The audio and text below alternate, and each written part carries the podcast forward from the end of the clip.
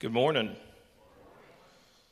We are uh, going to be saying congratulations to some of our seniors today. Um, and forgive me, I'm going to look at my list that I have because I don't want to fail. So um, I'll still figure out a way how to mess this up, but at least less will be messed up. Um, I've got my wife up here with me, Megan Cooper, and we're going to have some of the youth leaders and interns, um, leaders come up and want to recognize the interns for all the work that they do. So, Chris and Amanda Laughlin, if y'all come join us. And then we've got uh, Daryl and Joel and Ingram. Daryl's here. Uh, Miss Ingram is at home with a hurt knee. So, um, y'all can keep her in your prayers. And then we've got Savannah Laughlin that helps out with the um, youth group. And then we've got Lane Kuykendall as well. Those are our current interns.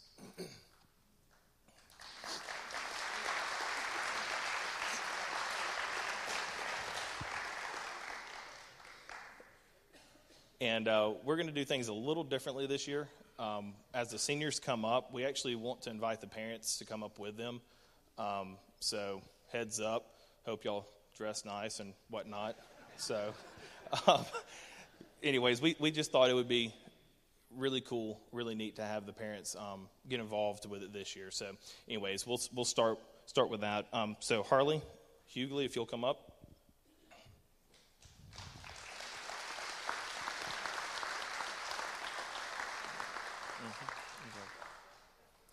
All right, and so this year too, we thought we would give them um, some spiritual food, the Bible, and then we're going to provide them their first college meal um, as well. So. And Harley is, uh, he's graduating from Shades Valley, and he plans to attend UAB in the fall to pursue a degree in business. All right, next we have Sydney Landers.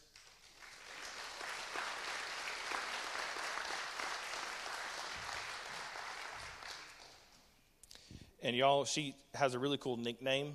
Um, we call her the Diesel. Um, if you have any questions, want to know stories, we'll be glad to tell you that after after the service. Um, but y'all can call her the Diesel.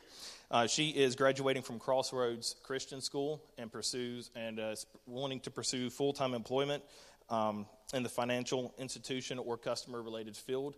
And uh, she's also going to be coaching the JV volleyball team as well. So, looking forward to pouring back into young people's lives. All right, we've got Reagan Nichols.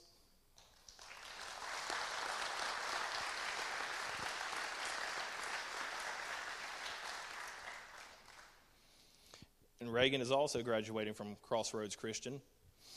And she plans to attend Samford University. And she has scholarships in the fall as well. So that's, that's pretty impressive uh, to get scholarships there. Um, she has not declared a major yet, um, but I will tell you this she absolutely adores kids. So, not that I'll push you anywhere, but maybe something with kids. It'd be cool.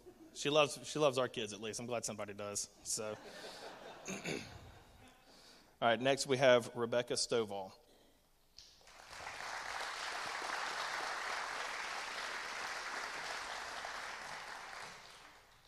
She's graduating from Hewitt Trussville High School. Go Huskies!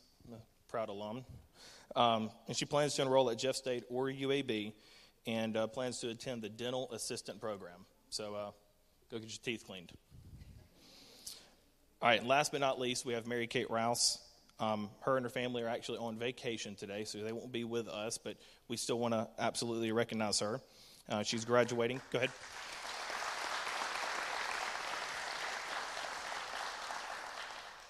She's graduating from Crossroads Christian School as well, and is currently working at Carroll Pharmacy and plans to pursue a career in the pharmaceutical industry. So, again, let's give it up to, for him one more time.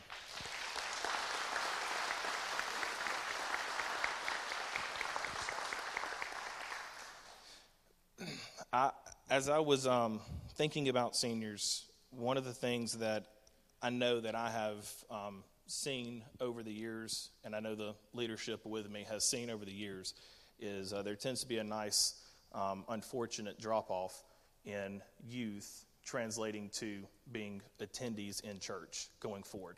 And so uh, I actually did, uh, did some research on this, and Lifeway Research conducted a survey in 2017. And they really were polling people uh, who would have said they stopped going to church in between 18 and 22. And 66% of those people said that they stopped going more than twice a month. So you're talking half the time um, is the max that they would have attended church. And that's between 18 and 22, which, if you're older than that, you know that that's a pretty pivotal time of your life. And um, one of the main reasons for this, from the people who were not, who, who said that they were not doing that, um, one of the main reasons was because they did not feel connected to the church. Um, and so I really want to encourage us here and kind of give us a challenge. If you're in this building right now, if you're watching online, we all can pray for these students. They're going to need some serious prayer. And it just so happened to work out that the last week we were we've been going through the book of Colossians this year in youth group. And the last week we really hit on Paul talking about Epaphras and how he fervently prayed. And that term for fervently praying is it's a laborsome prayer. It's something that Epaphras took very serious. He was he was very much working in his prayer life for the church at Colossae. And so my hope is that we would fervently pray for these students. They need it, and they're going to continue to need it. And not only that, that we would come alongside of them and make sure that they know that we're praying for them. So I challenge you that as they go off to college, as they stay here, y'all would write letters. You would send ramen noodles. Y'all would check in on their spiritual walk, ask them how they're doing. That I think that's one way that we can try and close that gap. Get these kids engaged in the church and continuing to grow in their spiritual walk. But we have a part to play in that. All right, Dr. Hugh, would you close us out in prayer? We're grateful, Father, for the milestone represented here this morning. We're grateful that you have assisted these young people in all of their studies along the way. As you have been faithful to them in the past, we know with confidence you will be faithful to them in the future. And as we have been encouraged, we pray, dear Father, that we will be faithful in prayer for these, and by the grace of God, provide good examples for them. Bless our church and our youth leaders in particular as they minister to these young people and as our church family seeks to minister to them and pray for them and provide good examples for them. Again, we thank you for this accomplishment on the part of these gathered here this morning. God bless them as Jesus tarries in his coming. We pray this humbly in the name of our Savior with thanksgiving. Amen.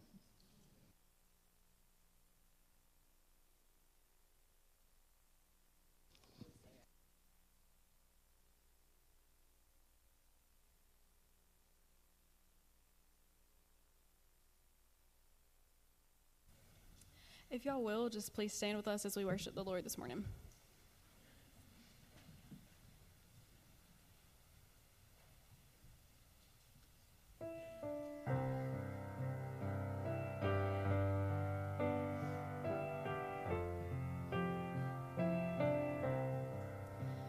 Come, thou fount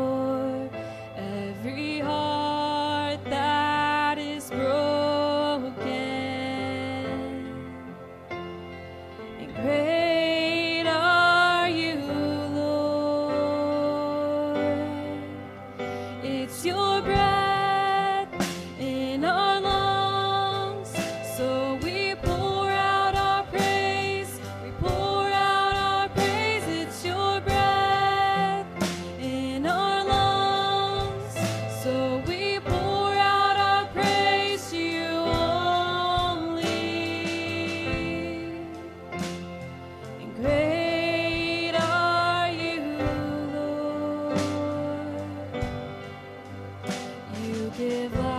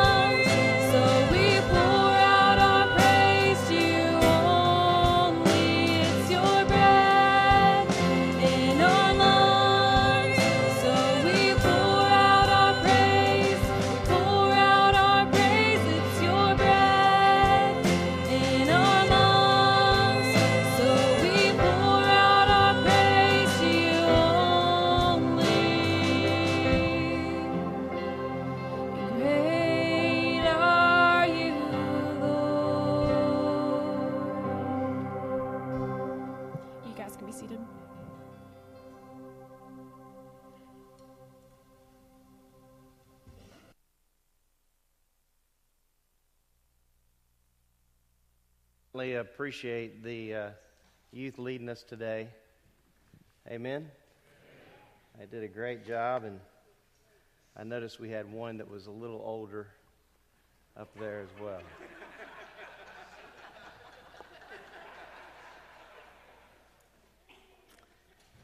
also noticed that just one simple observation when the graduates were being called up with their parents and such, I thought, well, you know, there's something that's distinct. Um, these students have graduated in the 21st century. And the ones that you saw on stage, the parents graduated in the 20th century, and some even before that. So.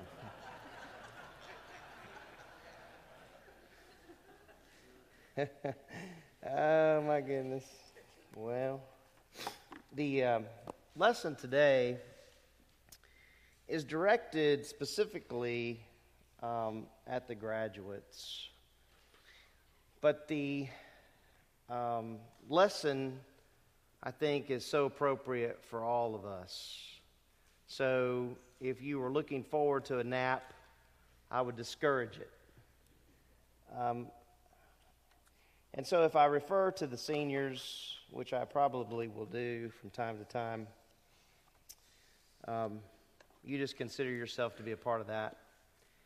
Because what I'm going to speak about today, I think, is so very important, and I don't know that, quite honestly, the students are going to appreciate it right now, if that makes sense. you know, when, when graduations happen, um, you have valedictorians and salutatorians, and they give speeches.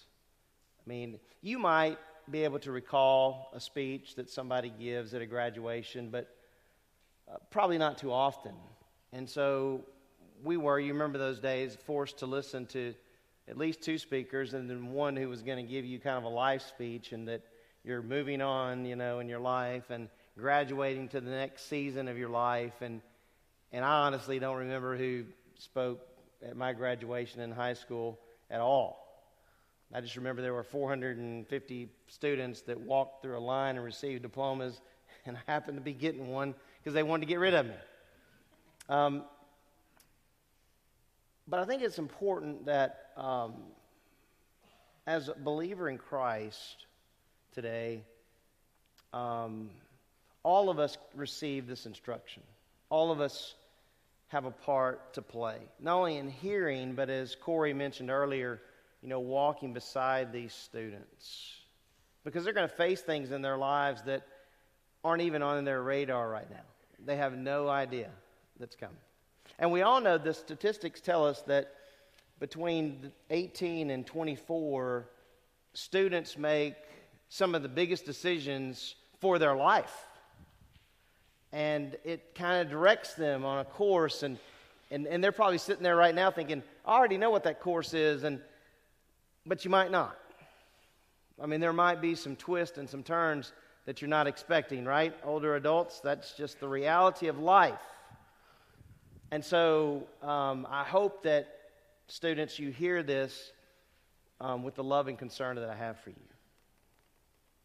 Because I can tell you right now that you might think in your mind you can do life by yourself, but you can't. You need help. And all of us who are older would testify to the fact that there is only one, only one, who is there to help all the time. And his help is not a guarantee of release from what's going on if it's negative in your life. So you might be going through a time and a course in your life where things aren't real great, and you weren't anticipating that. And, you, and you're like, well, who, who's going to help me? And you're like, well, my parents, that relationship's not the same. And, and, and, and I, who do I go to? You know, for money, maybe you still go back to your parents. For a place to live, maybe you still go back to your parents. But there are some things in your life, students, that are going to come up that you're going to say, My parents can't help me. My pastor can't help me. My friends can't help me. What do I do? Now, that might be a foreign thought to you right now, and I understand that. But the reality of it is this because life has twists and turns in it, you will come to a point in your life where you're going to need the help of the Lord. There's going to be nobody else that can understand like he understands. This is the reality of it. I mean, just in my own life, I, I give testimony to the fact that a lot of my time as a student um, in high school, if I needed help, you know, I went to dad or I went to mom or I might have gone to a teacher, I might have gone to a coach. You remember those days, right? And you're like, hey, this person can help me. Maybe even I went to a peer that I thought might be able to help me through something. But then as the clock kept ticking, I'm like, hey, there's some things in life that I just don't know. I don't know what to do. I remember the first time I called my dad um, when I was at Southeastern and asked him to give me the answer to something. You know what I expected? The answer. You know what I got? Son, you need to make that decision. I was like, what? But I look back on that and I'm like, I'm so grateful. Because what he was really doing, and I didn't know it at the time, was he was saying, hey, Thad, there's one that can help you, and that's the Lord. And you need to look to him. So I want to propose a question. It's already up there for you. I did not know it was up there. Young people, will you ask for help? Will you ask for help? In your life, you will. You already have. In fact, this is how it went. When you were born, you received help without asking at times, and your parents were there for that. And then as you got older, you might have seen a point in time where you asked for help from a peer or asked for help from even another uh, person who was part of another family, and be it another adult.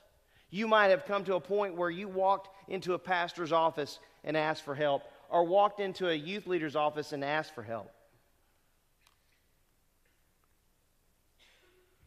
But now you're graduating, and life is going to throw you some curveballs in the next few years and there's going to be some times where you're going to have nowhere else to go but the Lord. And you're going to say, Well, no, I got my family. And you do. I hope you do.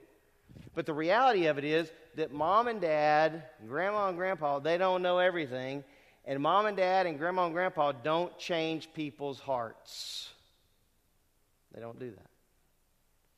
The Lord does that. I found a quote by Billy Graham, who was, I think, the greatest evangelist in the 20th century. He said, The Christian life is not a constant high. Adults? I have my moments, he says, of deep discouragement. I have to go to God in prayer with tears in my eyes. That ever happened to you? Sure. And say, Oh God, forgive me or just help me. Been there?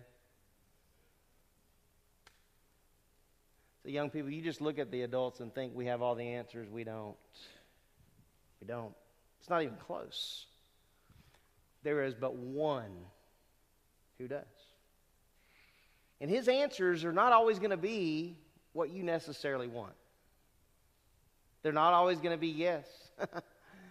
They're not always going to be no. And sometimes it's just going to be wait. And I don't know about any other adult in here, but the waiting one's hard. Because you're like, hey, hold, Lord, didn't I do this right? I did come to you. But the waiting's hard. Being patient. Recognizing, and this is very important, young people, recognizing that He's got the big map, He's got the big picture. Let me back up. In the book of Hebrews, um, and I'll just say this right from the get go this is just like a touching the subject. So, you know, I mean, unless you want to stay till 3 o'clock, um, there's a lot to say about this particular subject of help. In the book of Hebrews, chapter 13, verses 5 and 6, listen to what the author says as he closes out the book of Hebrews. He says, Make sure that your character is free from the love of money. Young people, listen to me. That will be, that's just a side note, that will be a big temptation in your life. Being content with whatever you have for he himself has said, I will never desert you, nor will I ever forsake you. He said that to Israel. I will never desert you, I will never forsake you. And we, listen, and as believers in Christ, we have that same problem. I mean, that same promise. He will never forsake us, He will never leave us. We believe that, don't we? Now, it looks like it at times that He left us, right? But He hasn't. I was going to say this later, but I'll say it now. He'll never leave you and never desert you as a believer because if you're a believer in the Lord Jesus Christ, you have the helper in you. Do you hear that, young people? That's, that's something that for me, and just being honest, as I think about and look back on my life, I don't know that I came to understand that early on. That, that you know, Jesus lives in my heart. That was kind of the message of the day. But then as I got older and I, I went to school and I started learning about the Holy Spirit and the doctrine of the Holy Spirit, I was like, the Holy Spirit of God lives in me and He's my helper. So when I run into that brick wall, He's my helper. See? He's the one that helps me. The author of Hebrews goes on to say, I will never desert you, nor will I ever forsake you, so that we may confidently say, confidently say, nice to be confident about something. The Lord is my helper. That's one of his names. In the Old Testament, the Lord is my helper. And for Israel, that was so imperative. And for us, that's imperative. The Lord is my helper. So, as a young person who's graduated, I think, and, and you might disagree with me, but, but I think that you need to cement in your minds that from today on, the Lord is your helper. He's your primary helper. Can I say it like that? He's your primary helper. He needs to be that. You see, all the people around you, students, that are older and they have gray hair, some color their hair, they have gray hair and they have no hair and, and they color their hair and you're like what's, what's under there? And, and listen they've been through life. And some of them a lot of life. Right? And they've learned this. Hopefully as they've grown he's my helper. He's the one that i can totally depend on right that's what the author of Hebrews is saying here. He says, The Lord is my helper. I will not be afraid. What will man do to me? Come on. I mean, listen, it may not be, as you're walking through life, it may not be this easy road. In fact, I would guarantee you that there's going to be some pretty big bumps in the road. But in the bumps in the road, in the heavy times in life, guess who's walking with you in that? Your helper who's going to get you through those seasons of life. When you get that phone call, and one day, because it's going to happen to you as a student, the percentages are there. You're going to get a phone call one day as you grow up about your mom or your dad being very ill. How are you going to handle that? Like, ah, I don't want to talk about that. It's, it's life. You're going to go to the doctor's office and expect a clean bill of health, and he's going to say, Hey, look, you've got this issue. Yeah, well, yeah, but you're the doctor. You're going to help me. He may not be able to. You say, well, what am I going to do? You go to the helper and say, Lord, help me through this disease. Help me to bring you honor and glory through this disease. You see, when you're young, this is one of the privileges you have. You don't even know. You get to stand back and watch all that happen. And sometimes you're not even aware of what's going on, right? Because you're living in your own world. But there's a lot of things that go on. I'll just encourage you to think through that, that today you would say, you know what, the Lord, He's going to be my helper. He's going to be the one to help me through this life. In fact, the Bible tells us on several occasions that the Lord is our helper. Psalm chapter 46, verse 1 God is our refuge and strength, a very present what? Help in help in what? Young people, help in what? Trouble. Oh, there is no trouble. No trouble. What are you talking about? Life's been great. It's been grand. Oh, maybe a few minor bumps and bruises, right? But it's been grand. It's been great. There are big bumps in the road, they're coming. The psalmist says that God is a very present help in trouble. David wrote in Psalms, oh, 63, verses 6 and 7, he says, When I remember you on my bed, I meditate on you in the night watches. Notice these, this next phrase, for you have been my help. Notice that have been and continues to be. You have been my help. You continue to be my help. And in the shadow of your wings, I will sing for joy. Who was David's help? The Lord. You know, it's a simplistic subject, but I guarantee you when rubber meets the road, there have been many times I can testify in my life where I've needed to go to the helper more than I have. Anybody else? Because here's the mentality of most people. I mean, think about it. Life in the United States is pretty good. Help. We need help. We have the cars we want to drive. We have the homes we want to live in. We have the food we want to eat. I don't need any help. I have the school I'm going to attend. I got the money to go there because mom and dad are going to pay for it. I saw one of the students go like that. That's pretty good. I have everything I need. I don't need a helper. And you know what, young people, I want to tell you something. I didn't think I did either. I remember those days. I'm doing just fine. I don't need help. I got this. And then something happened in my life when I was about 25 years, 26 years old. Ooh, I was like, wow. Hold on a second. Life just took a turn I wasn't expecting. And on and on and on, example after example.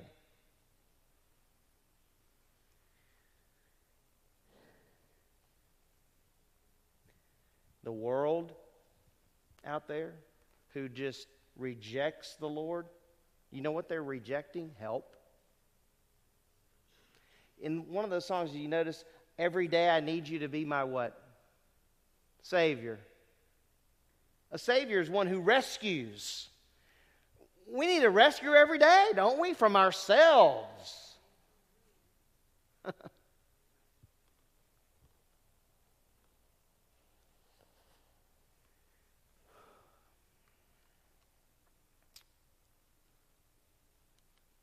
Psalm 121.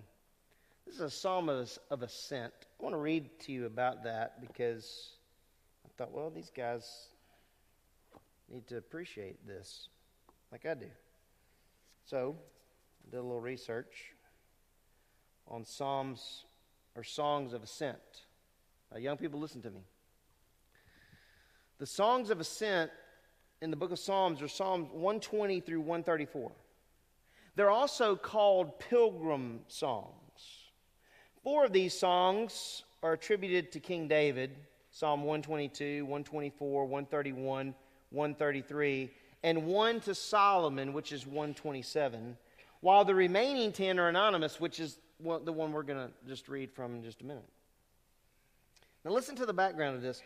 The city of Jerusalem I, don't know how many of you know this, but it's situated on a high hill. I've been over there. It's, it's the high in elevation. In fact, it's 3,000 uh, feet in elevation higher than when you're in the ruins of Jericho.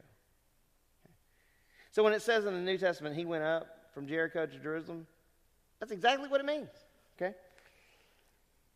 So he writes this in this article Jews traveling to Jerusalem for one of the three main annual Jewish festivals traditionally sang these songs on the ascent or the uphill road to the city. According to some traditions, the Jewish priest also sang some of these songs of ascent as they walked up the steps to the temple in Jerusalem. So that's just a little bit of background of, of, of what took place around these Psalms as they were written, as we have them recorded. He goes on to write this that the theme of each song of ascent offers much encouragement for those who seek to worship the Lord. And so when you come to Psalm 121, verses 1 and 2, the psalmist says, I will lift up my eyes to the mountains. Everybody knows this, these two verses, right? From where my help from where shall my help come? My help comes from the Lord. Now, if you stopped it right there, I think you would be doing an injustice to the verse. Look what it says My help comes from the Lord, the self existent one. Look at this. Who made the heavens and the earth. And if he made the heavens and the earth, and he's got all that going on like it needs to be going on, and he created man from dust and formed a woman from a rib, I think he's got it. You think he's got it? I think he's got it. So that's who we cry out to, the one who created all things. It's not like we're crying out to some second-hand God or a piece of wood or a piece of stone. Do you see what the psalmist is saying? I mean, can you see him walking up to Jerusalem? Hey, my help comes from the Lord who created the heavens and the earth. That's good stuff. That's who we cry out to for help.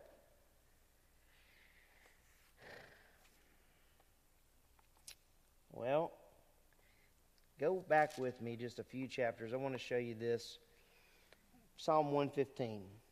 I want to show you something here because he uses, the psalmist does, uses um, the word help a few times.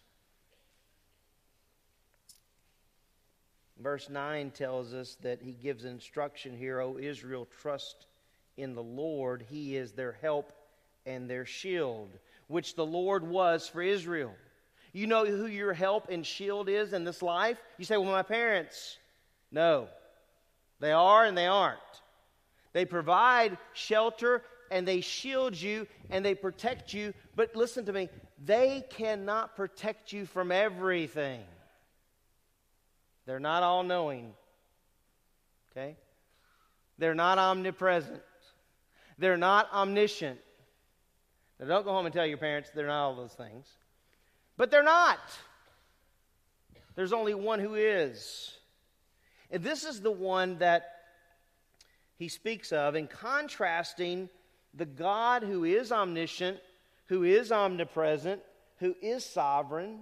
He contrasts God with idols. Listen to what the psalmist says Not to us, O Lord, not to us, but to your name give glory because of your loving kindness, because of your truth.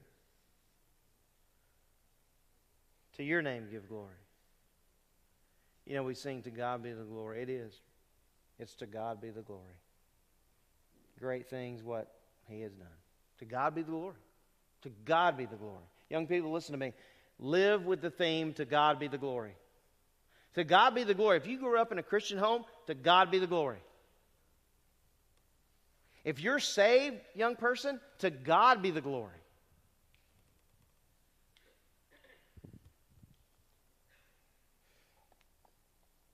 Verse 2 Why should the nations say, Where now is their God?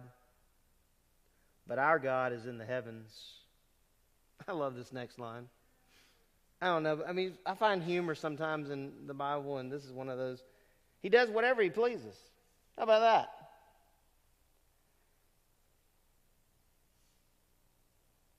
Yeah, I think some people have the mentality that he needs to do what I please, the things that I want. Well, hey, look, we serve a good, good God. I mean, we could list, couldn't we, today, just on a sheet of paper in our lives, about how good our God is and how faithful He's been? We could. But the Bible says He does what He pleases. He's working out His will. Young person, listen to me. He's working out His will in your life.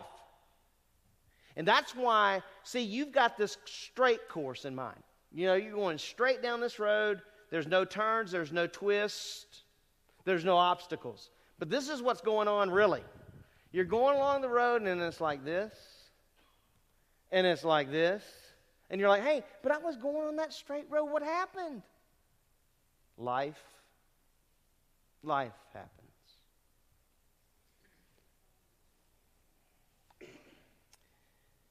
Notice what he says in contrasting God with these idols. Their idols are silver, silver and gold, the work of who?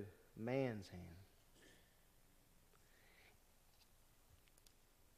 I hope this sounds right. I, that's just foolishness. to create a God of silver or God of stone. That's for us as we look at that, as we get older in the Lord and come to appreciate that He is the God of all creation, we say, that's just foolishness. But the fool has said in his heart, there is what? No God. Aren't you glad we don't worship some stone? Right? Some piece of gold or, or some metal, but we worship the King of Kings and Lord of Lords who is alive.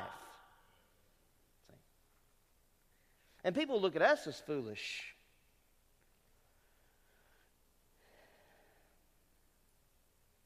Young person, listen to me today. And I'm specifically talking to these graduates. I hope you know the Lord. I hope you do. I hope without a doubt you belong to Jesus Christ. Because those that reject Jesus Christ will meet Jesus Christ. And they will bow the knee and confess that He is Lord. So I hope you do that because you love Him, because He is your Lord. I was just thinking about this last week. I was in my quiet times just thinking about how blessed I am to know Him. Young person, I pray that you come to know Him if you don't. That you will know that He loved you so much, He went to a cross and, and He shed His blood and He died for you, for your sins. And you know what? He wants fellowship with you for eternity. Isn't that amazing? Their idols are silver and gold, the work of man's hands. They have mouths, but they cannot speak. uh, our God speaks, He has spoken. You know, one of the things, young people, you're going to run into is you're like, you're going to run into because it's the day and age we live in. I want to hear more from God. Always, I mean, I've, I've heard that statement. I want to hear more and more from God. There's got to be something new and fresh from God. What is it? You know what it is? The book. He's already spoken.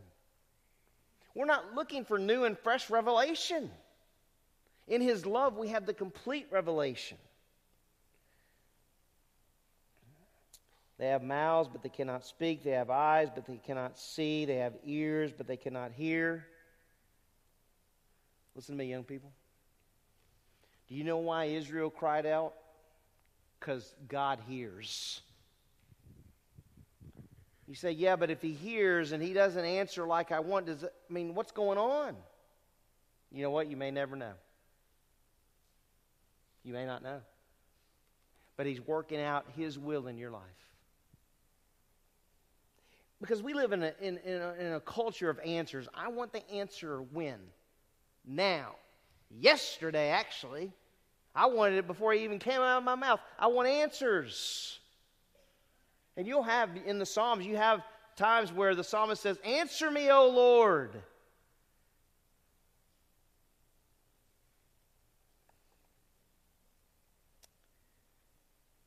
They have eyes, but they cannot see. Our God sees everything. In fact, the author of Hebrews, young people, you know what it says? That we are open and laid bare before God. I remember the first time I came to understand, I was like, oh my goodness. The Bible says there is no creature hidden from his sight. We look at Adam and we think, what, what were he and Eve doing? Playing the first game of hide and go seek. We're going to hide. Who's going to find us? Where can you run from the presence of the Lord? Can't. He sees everything. He hears all things. He knows our hearts. He knows the words that we're going to speak before we even say anything. They have noses, but they cannot smell. They have hands, but they cannot feel. They have feet, but they cannot walk. They cannot make a sound with their throat. Those who make them will become like them, everyone who trusts in them. And you know, there are many, many people who trust in idols. Many. Many around our world trust in idols. We live right. You're like, oh, that was back in that. No, no, no, no, no, no. in our day, in our time, in the United States of America, people are trusting in idols. And you know who the number one idol is? Self. I'm good. Right? That's the message of many, many people throughout our land and around the world. I'm good. If there is this God, I'm good. No, no, no. No, see, the scriptures reveal that there is one way to God, and that is through Christ. Jesus himself said it I am the way, the truth, and the life. No man comes to the Father. No man but by me. So it's through Christ.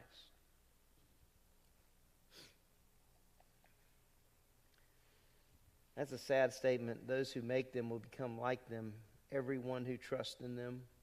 And he says, Oh, Israel, trust in the Lord. you trust in the Lord, Israel. Trust in the Lord. How many times did Israel have to hear that? Once? Twice? Hundreds of times, it seems. For us too. We're no better. How many times have we, right, parents and grandparents, right, have we, have we even told ourselves as we're driving down the road, I need to trust in the Lord? Man, Lord, I need to trust in you. Any of you ever done that where you say, Man, Lord, I need to trust in you? And I'm not talking about salvation, I'm talking about everyday life. I can't even count the number of times I've had that happen in my life. He is their help and their shield, O house of Aaron. Trust in the Lord. Look at this. He is their help and their shield. You who fear the Lord, trust in the Lord. He is their help and their shield. he's the help we need, guys. Young people, He's the help you need.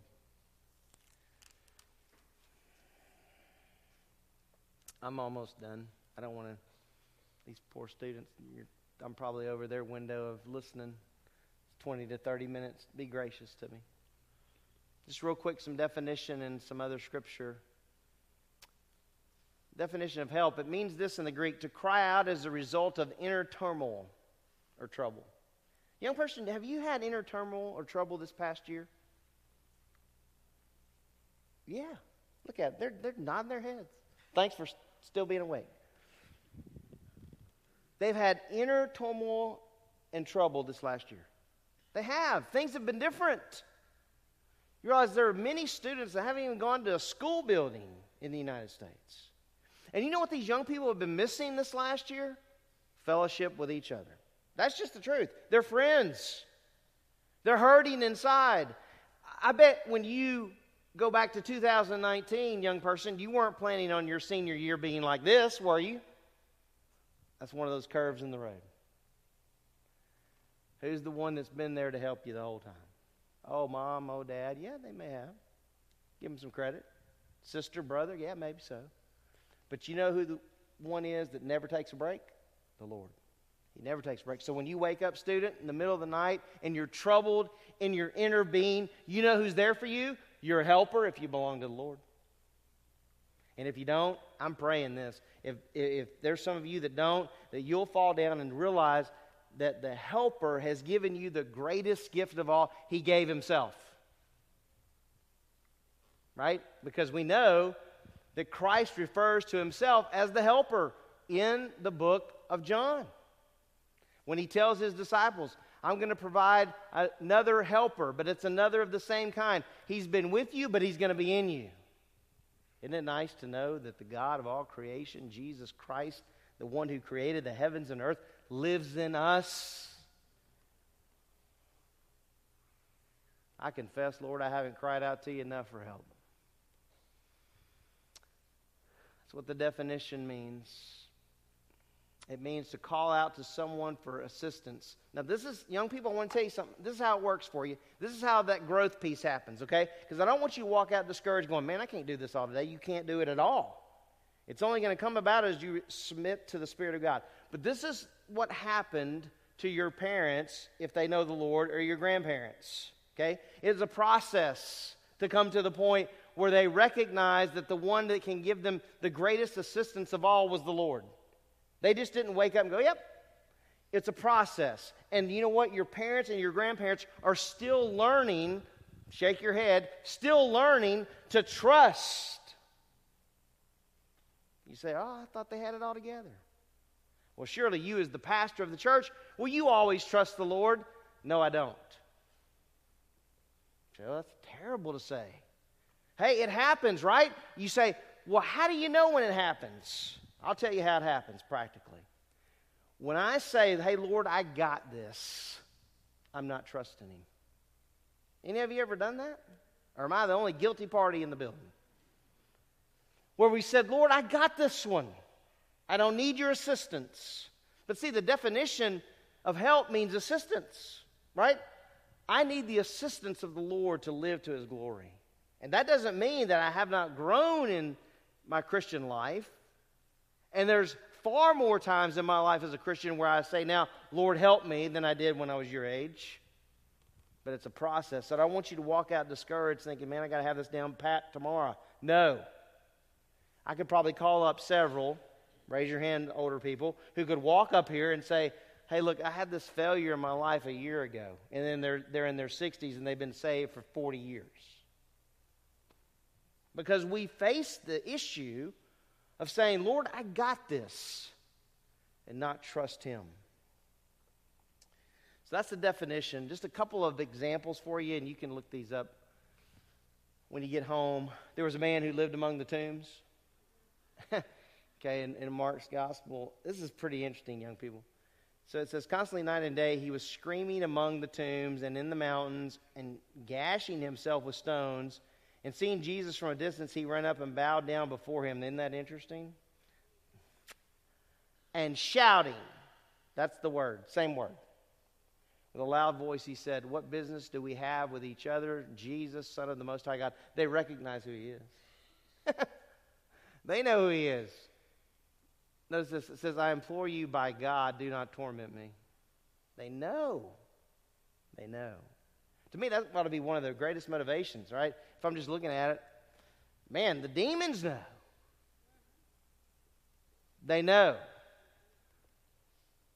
And they shudder because they know. Then in Luke 18, this is uh, Jesus on his way to Jericho. It says, A blind man was sitting by the road begging. Now, hearing a crowd going by, he began to inquire what this was. They told him that Jesus of Nazareth was passing by, and he called out, same word. He's asking for help, saying, Jesus, son of David, have mercy on me.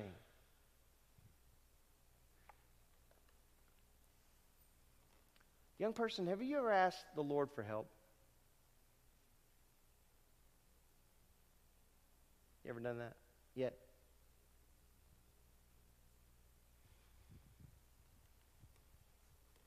Got a good news for you. I said this. I thought I'd wait till here to get to it, but here's the great news the helper lives in the believer. He lives in you. I think we grow up in that language, don't we? We grow in that language because I think, I think, I think in the past it's kind of been one of those things that you know, like I said earlier, you know, Jesus lives in your heart. But you know, the Helper, who is the Lord, He lives in us. So it's not like we're running to a grocery store and picking up something off the shelf for help. That's not how the Lord is. We're not going picking him off the shelf. He lives in us. And He's always available. So if you're in the morning, young person, listen to me. This is great news for you. If you're in the morning time and it's really early and you don't want to wake up mom and dad and you're ha- like having this struggle in your mind with something, you're like, I need help. Guess what? If you belong to the Lord, He's there to help. You. And you know what the Bible tells us about our helper? He's going to lead you into all the truth. So don't believe the lies. That's why I'm saying to you, young people, if you don't know the Lord, you're missing out on the greatest helper that you could ever have. See, the world says, if I need help, well, I'm going to go to drugs, I'm going to go to alcohol, I'm going to go to this, and I'm going to go to that. And you know what that is? Short term help. it looks really good, right? It's like, wow, that, that look, yeah, that's going to help me but you wake up the next day with the same issues. And you know? That's how addiction happens, young people. Just happens because they don't want that feeling, right? They don't want to feel bad. So I got to get rid of that feeling. The good part about the Lord as your helper is that He's going to turn your attention to the truth and to the lives of people who needed the help of the Lord. You remember when David's standing out on that field and there's Goliath? Who was his helper? The Lord. Right? I mean, story after story in the scriptures. Here it is. This is the promise, young people. And the fulfillment of the promise is in Acts chapter 2. Notice what, what it says I will ask the helper, this is Jesus talking. I will ask the helper, and he will give you another helper. Now, this is not another of a different kind. Okay, there's two different words in the Greek. One's another of a different kind, and then one's another of the same kind. So this is another of the same kind, not a different kind. So it's not some other God. Okay? I will ask the Father, he will give you another helper that he may be with you forever. That he may be with you what? Forever. Forever. How do you define forever? I think you're one of those disciples, right? And you've given your, your years, these last three years to the Lord, and He's saying, Hey, I'm leaving you, and where I'm going, you can't come now, but you'll come later. And you're like, Hey, time out. Let's take a time out. And then, and then they're so troubled, right? And He gives them this beautiful picture of, Hey, I'm not ever going to leave you. In fact, He tells them, He says, that He may be with you forever. That is, look how He words it, that is the Spirit of truth whom the world cannot receive because it does not see him or know him, but you know him because he abides with you. What's he saying? I'm him. And will be in you. and that was fulfilled on the day of Pentecost. Imagine that, that, that the God of all creation, the Lord who helped Israel, the Lord who helped the disciples, is the same Lord who helps us. I mean, does it get better than that? Doesn't get better than that. And notice what it says. But you know him because he abides with you and will be what? In you. In you. The Spirit of the living God resides in every single believer, and he is the stamp of authenticity. And you know what? You can't remove the stamp. When you belong to him, guess what, young people? You belong to him. You say, Yeah, but Pastor Thad, you don't know all the bad things I've done. Well, you don't know the bad things I've done. You don't know, do you? I don't know your life. You don't know all of my life. But the Lord forgives, right? And when I came to trust Christ as my Savior, the slate was wiped clean. And I was dressed with the righteousness of Jesus Christ. It's not my righteousness, it's His. And so when the Father sees the son sees that, he sees his son's righteousness clothed over me. Isn't that awesome? Man. He abides with you, he will be in you. Young person, listen to me. He's in you. If you belong to him, he's your helper. I was grappling with, like, you know, how to close and I've got a couple of things I wanted to, to leave with you, young people, all right? The first is a quote by Spurgeon. He's one of my favorites. Like, you need a couple of Tylenol before you read Spurgeon, but it's good. He's really deep, really good. I encourage you to, much as you can get from him. But he says, In all times of life, the wisest course is to come to the Lord our helper. I love the way he words that. Not like when crisis comes, right? but in all times of life. I mean, what's he, what's he saying? Every day, all the time. One of my favorite times in the life of Christ is right after the feeding of the 5,000. It's a long day of ministry. And the Lord has fed probably more like 15 to 20,000 people because you had the word man there is the word andros. And so it's just literally men so it's 5,000 men plus women plus children. There's a lot of people.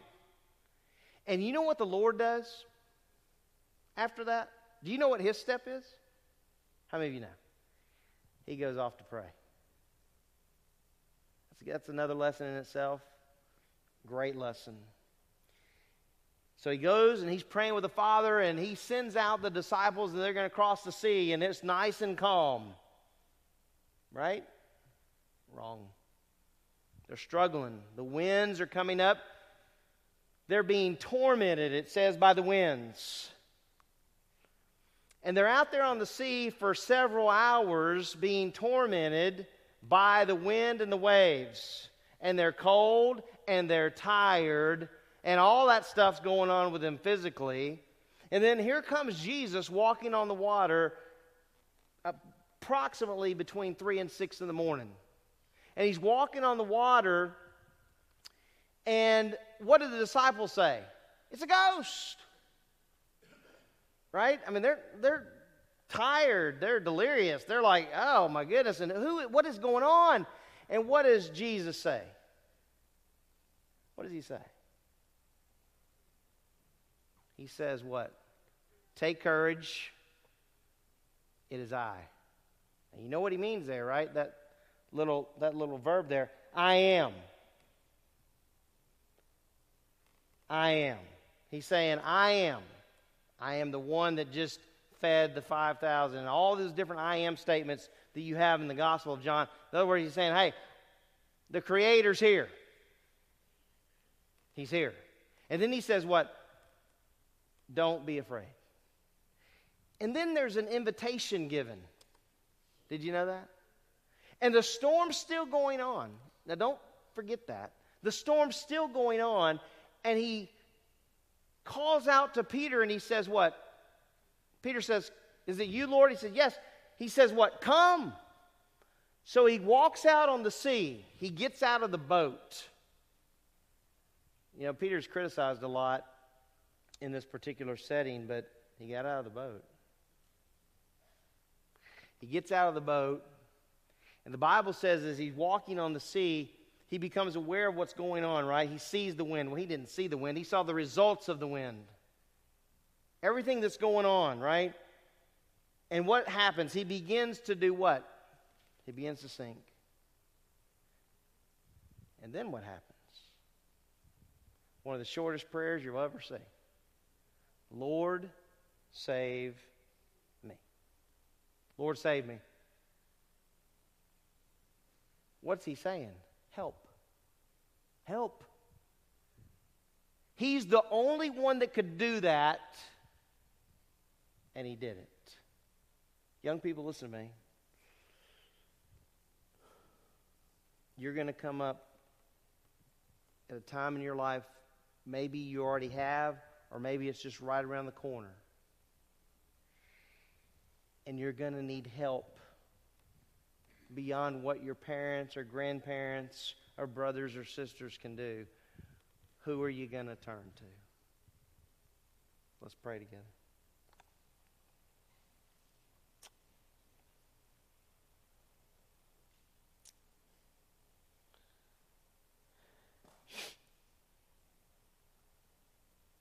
Lord, um, as we think about that great statement that you made on the sea as you're walking toward your disciples, you identify yourself as I am. Lord, you pronounce to your disciples on that sea, I am God. I'm the creator. I'm the sustainer. There were so many things going on in that moment. And Lord, as Peter got out of that boat and he began to walk on the water, wow, I mean, how must that have been? And just for those few moments, however long that lasted, um, he was walking on water. And then as he began to sink, Lord, um, he just cries out and says, Lord, save me. Lord, he cried out to you because he believed you could do it. And Lord, what's amazing is that, you know, and I think scholars have struggled with this for years. It's like, well, Peter didn't display faith. The word tells us, as you speak back to him, oh, of little faith, O ye of little faith. And Lord, I think that we can identify with that because as we walk through life, things are going great, and we're looking at you, and we're on that water walking towards you, and something comes up in our lives that we're not expecting, and we turn away. And We begin to trust in something else. We doubt. And we have to say, Lord, help us. Lord, save me. Help me to be reminded that you are the one and only God, and that there is no one who can help like you. I want to thank you, Lord, for these seniors, for their lives. God, I just pray that as they walk each day with you, that, Lord, you would um, just impress upon their hearts that, that you, indeed you can be trusted, that you are their helper. I pray that, Lord, if there's any of the seniors that don't belong to you, that they would come to understand that that you love them so much, and you love them so much you died for them on the cross to pay the penalty for their sin. God, I pray they would come to understand that and trust in what you did on the cross and dying for their sins. Lord, I just want to lift up the youth leaders as they continue to work with these young people, God, that you would go before them and that, Lord, they would um, live lives that these young people could look to and and Lord just even be inquisitive about their own walk and, and how they got through certain points in their life and to be able to have leaders who Lord are dedicated to you is such a privilege to be able to, to say and I pray that as they have opportunities to share with these young people about their lives, Lord, that, that you would encourage them. You would encourage the young people and you would encourage the leaders. And as Corey mentioned earlier uh, today, God, I pray that we would walk beside these young people and that we would be very interested in their lives and that they would know, Lord, that we have love for them and we want to see them walk worthy of the call if they belong to you.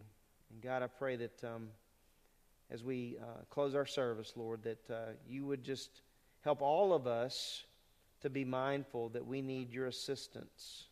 we need you driving the vehicle in our lives. We need you steering the car, Lord.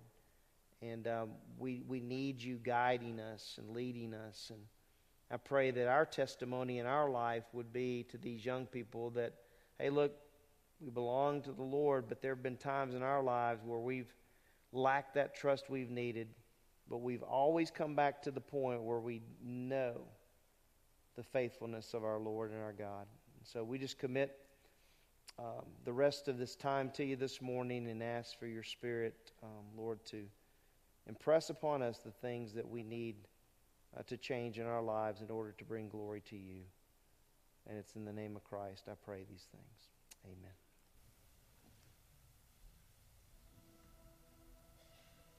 If y'all stand as we close out today.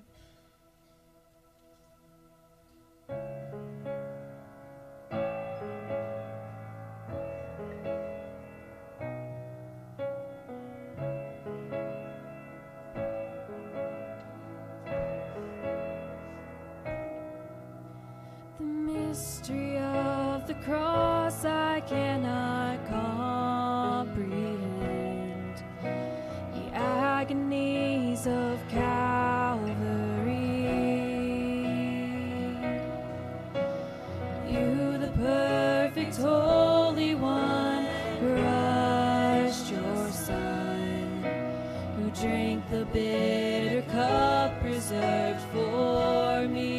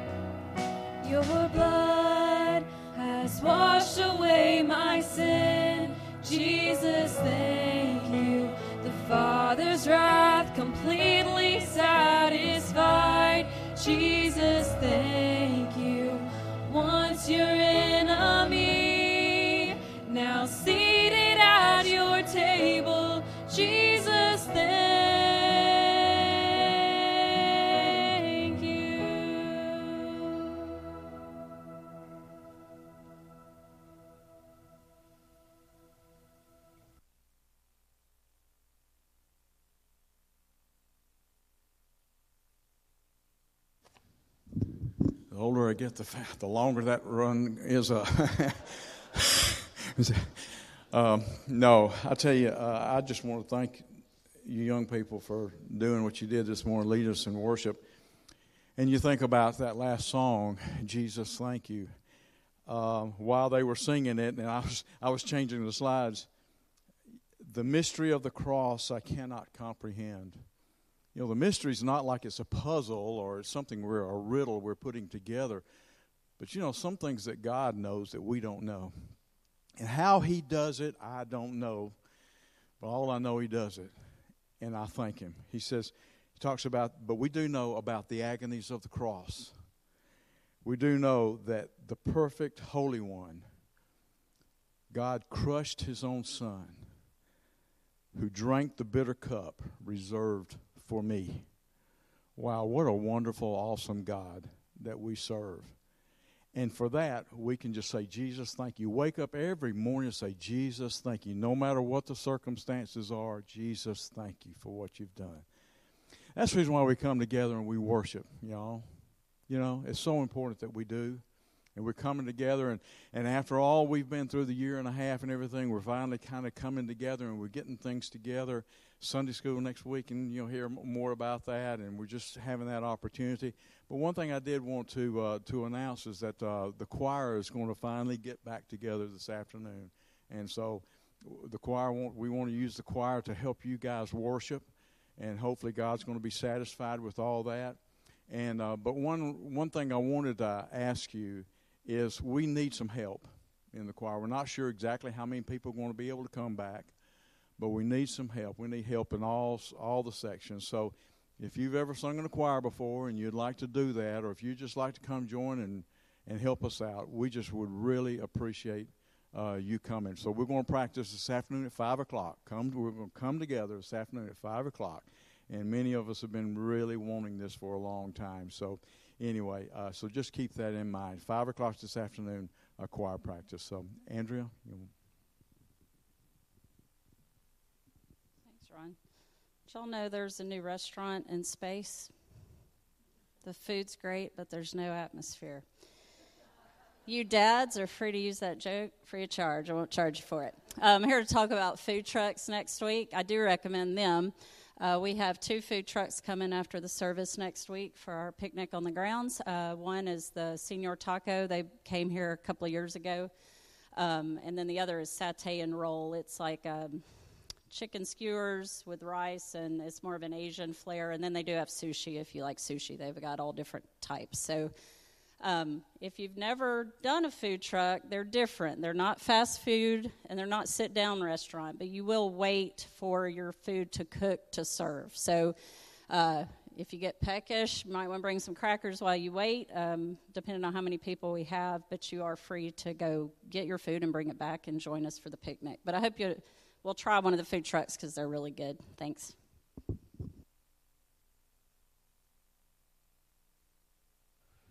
All right, thank you, Andrea, and uh, thank you, Ron. Um, I did want to mention next week we'll begin our Sunday school hour. Uh, we'll be back together for our educational hour at 9 o'clock. So if you've been sleeping till 9 o'clock, you'll probably have to get up a little earlier to be here for that. Um, 9 o'clock will be our education hour, and then 10.30 will be our service. After the service next week, we will have a fellowship, as Andrea mentioned. And I encourage you to, to be a part of that. You know, kind of our theme for this year is together. And it's an opportunity for us to be together, to fellowship, um, to enjoy one another, right, as believers in Christ. So I just encourage you to be a part of that uh, for next week. Also, wanted to make mention of um, the uh, building fund, the match for the building fund.